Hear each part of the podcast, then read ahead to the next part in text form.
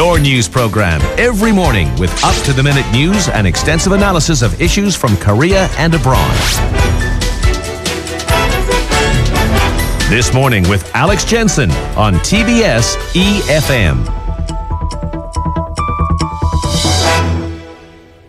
Well, a lot's happened on the world news sphere in the last few days, not least with developments right here in Asia. But if we go a little bit further back to the end of last month, we saw the 6th Tokyo International Conference on African Development actually take place in Nairobi, Kenya. It was seen as a major move by Japan to get involved in what might be seen as a modern-day scramble for African resources. Prime Minister Shinzo Abe promising $30 billion in investment, including $10 billion to infrastructure projects over the next 3 years. China viewing those moves with a degree of suspicion, at least a degree, that is. David Shinn is an adjunct professor of International Affairs at George Washington University, former US diplomat based in Africa, and joins us on the line. Good morning to you from Seoul. Very, very pleased to join you. What were your main takeaways from this 6th Tokyo International Conference on African Development?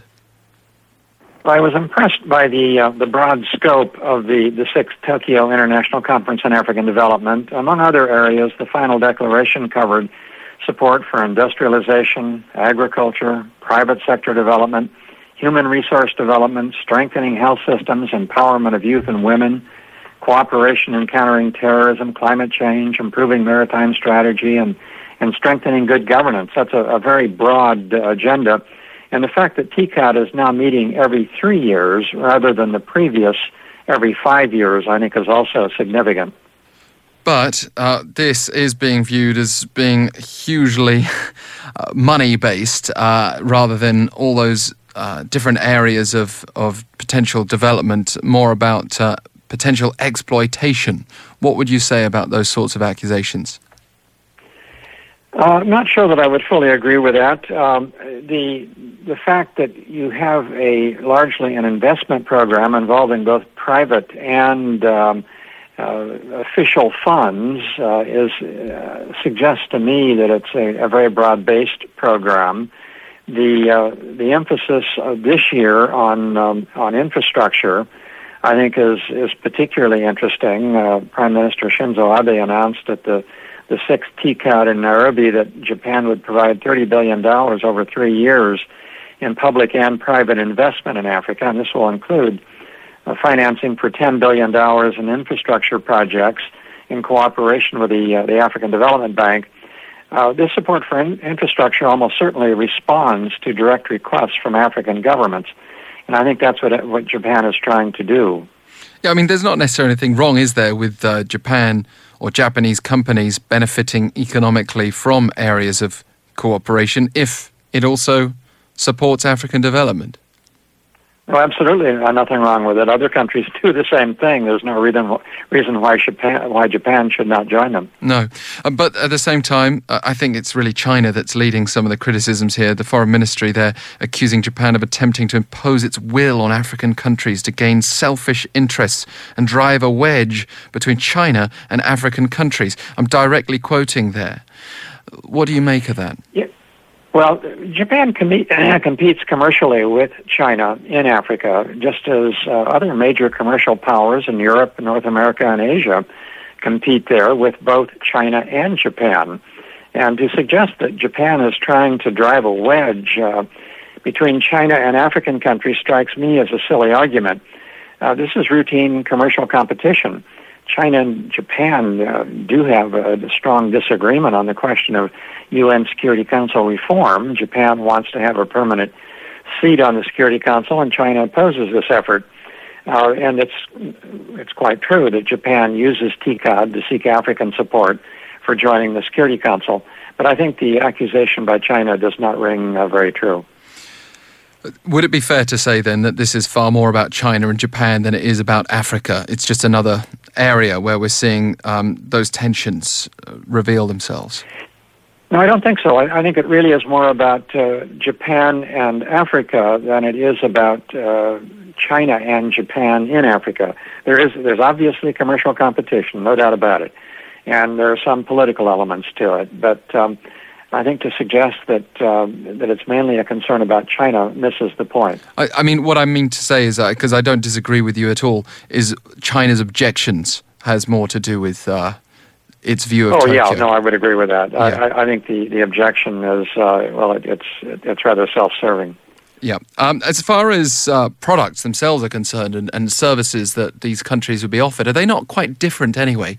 Is this not similar to what we see elsewhere in the world, a kind of quality versus quantity balance?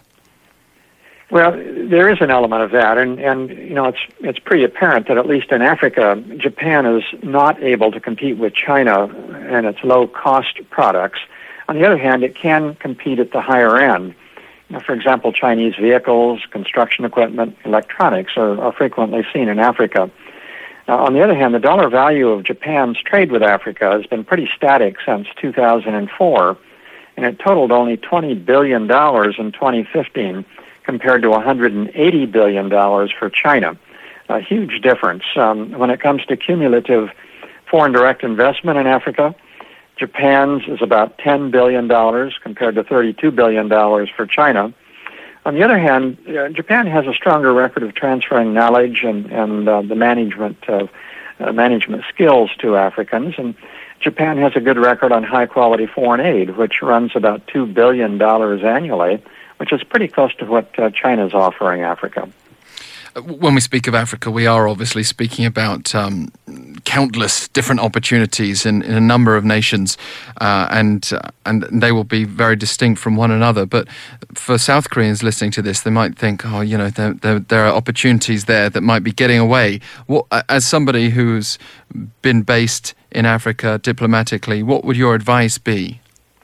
Well, I think there is a lot of opportunity for South Korea as well as Japan, in addition to other countries around the world, that some of these countries in recent years have not taken sufficient advantage of it. I would be critical, quite frankly, of both Japan and South Korea in that context. I think they have slacked off a bit, and I think there is more opportunity there that they're missing. The African countries have a growing middle class. There's more expendable income. There's a lot of opportunity, and many of them, not all of them, but many of them, for selling more products. And I've been a little surprised that neither Japan nor South Korea have taken full advantage of it. Well, there does still seem to be a great misconception about Africa, doesn't there? Well, I think there is. There's a lot of mythology about it, a lot of misinformation, and there's some bad news out of Africa. But unfortunately, it's the bad news that gets emphasized in the international media, and it's the good news that you don't hear very much about. Yes, indeed. Is there a concern, revisiting a point earlier in this interview, about Japan or China or anyone else exploiting any areas of resources? And is there a way for African countries to protect themselves?